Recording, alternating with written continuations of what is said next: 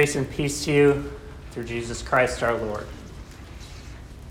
The story of the prodigal son is familiar to most of us. In the prodigal son, we know the son runs away from home, he forsakes his father, he brings shame on the family, he squanders his inheritance until he's hit such rock bottom that there's nothing left for him to do but return. And he returns then to his father, thinking he might become a servant. And rather than his father wanting him to take that role and work his way back, he instead grants him nothing but love, embraces him, and brings him in to honor him, put sandals on his feet. We know the story of the prodigal son, but have you ever heard the story of the disgruntled brother? Because you might not know there's another part to that parable Jesus tells the story of the disgruntled brother. The second one, the second of the two sons who stayed, who worked, who never left his father's home. And so there's this older brother that has been there the whole time, loyal to his father, and when he sees how his father just welcomes this son back after everything he's done, he gets upset. Why has my father not honored me in such a way? There's a book written by Tim Keller called The Prodigal Prophet, and it's about Jonah. And in Jonah, you see both elements in one figure. You have the prodigal son who goes away runs away from the Lord's presence, wastes all of God's work and grace and instruction to end up in the belly of a fish, only to be welcomed back by the Lord.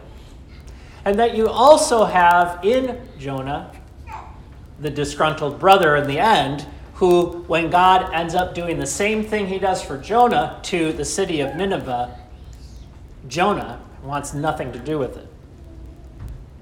He's disgruntled and he's disjointed.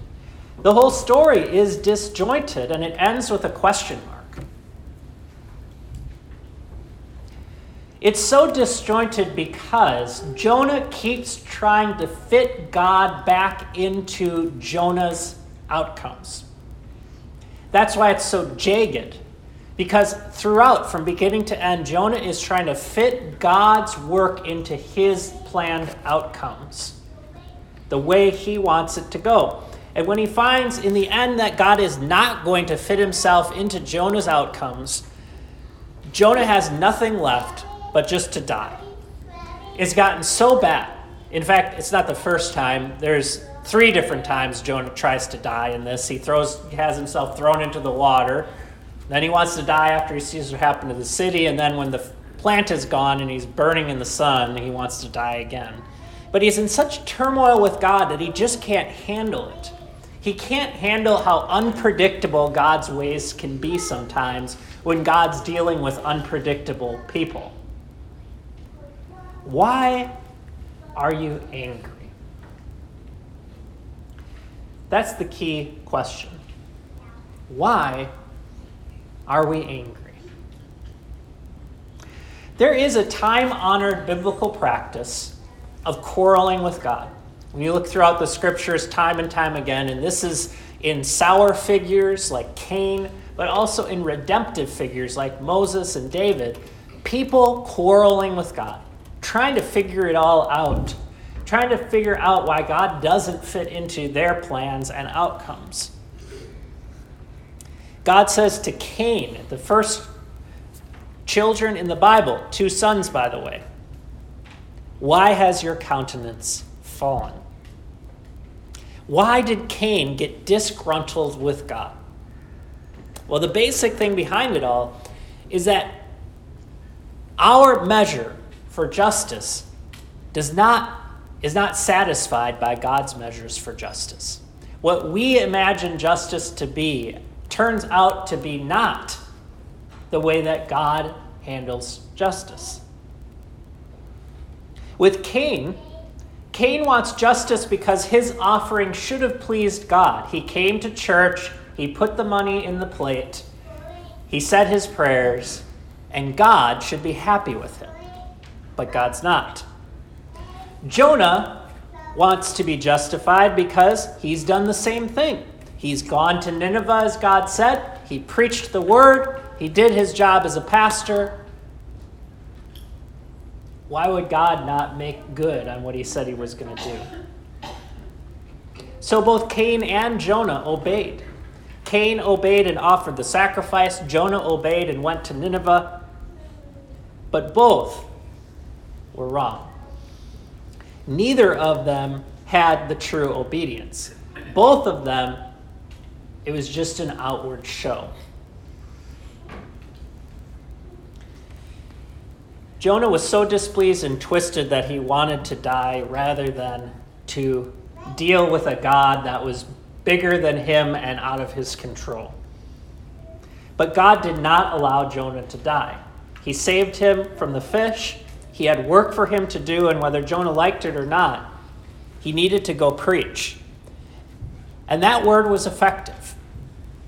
The word was so effective to that city that it changed the whole economy, and society as they came down into repentance. They prayed to the Lord in sackcloth and ashes, and God did relent. He relented from the disaster he said he was going to do. Jonah's measure of justice was not satisfied. But this was not making him angry because he didn't know God well enough. In fact, what makes him angry is he knew God too well. He knew what kind of God the Lord was. And he, there's a quotation that matches the book of Joel. In fact, several passages going all the way back to Exodus, where he says, I knew that you are a gracious God and merciful, slow to anger, and abounding in steadfast love, and relenting from disaster.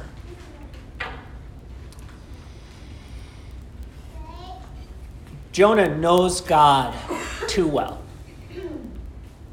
He knew his catechism, and the problem wasn't in his head. In his head, he could recite everything who God was, what the Apostles' Creed said about Jesus. But in the heart, things were different. In the heart, he was worshiping a different God, a God that would fit his outcomes and plans for what sorts of things a God should do a God should honor the religious and the pious, like Jonah. A God should punish the wicked and the evil, like Nineveh.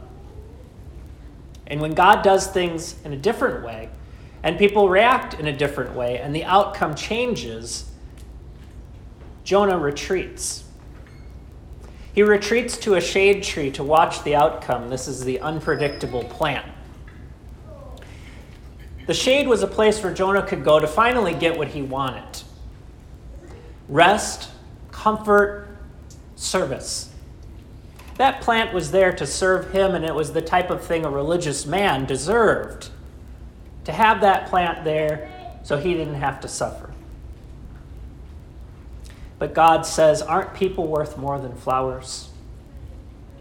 That unpredictable plant died because God sent a worm to eat it and there it was gone, and Jonah was left in the burning heat and the hot eastern wind.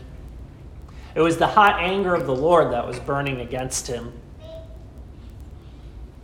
Jonah is quarreling with the Lord. Why should the plant listen to Jonah? When circumstances shift in our lives, and God becomes unpredictable, and the shade that we thought was supposed to be there to keep us comfortable is taken away, and things become so uncomfortable, it becomes very difficult to listen to the Lord. It makes us upset and uncomfortable. But will we care more for plants than for people? It's like an environmentalist who votes for climate reform and then turns around and votes for abortion in the same turn. We could do all we want to care about this thing or that thing, to have pity on whatever we want, but if we don't care about people, God says it's meaningless. About people and lives and eternity, should God not have mercy? You pity the plant for which you did not labor, nor did you make it grow, which came into being in a night and perished in a night. And should I not pity Nineveh, that great city in which there are more than 120,000 persons?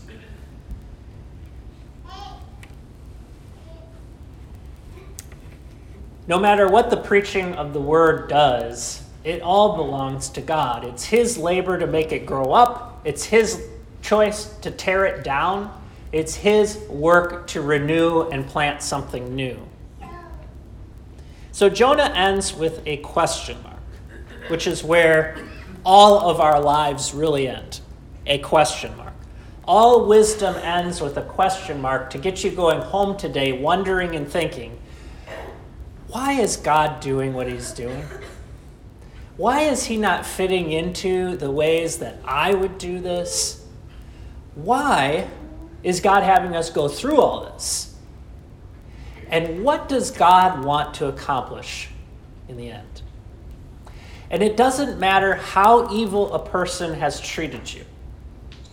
It doesn't matter how evil they have been to the Lord the Lord continues to say that he is not willing that anyone should perish in hell, but that they should come to repentance. Whatever disaster, however great it might be, that God brings on an individual or a nation, it's always for the purpose of repentance, of bringing them to their knees and bringing us to our knees in sackcloth and ashes, so we can simply say, Let everyone turn from his evil way. Who knows? God may turn and relent from his fierce anger so that we would not perish.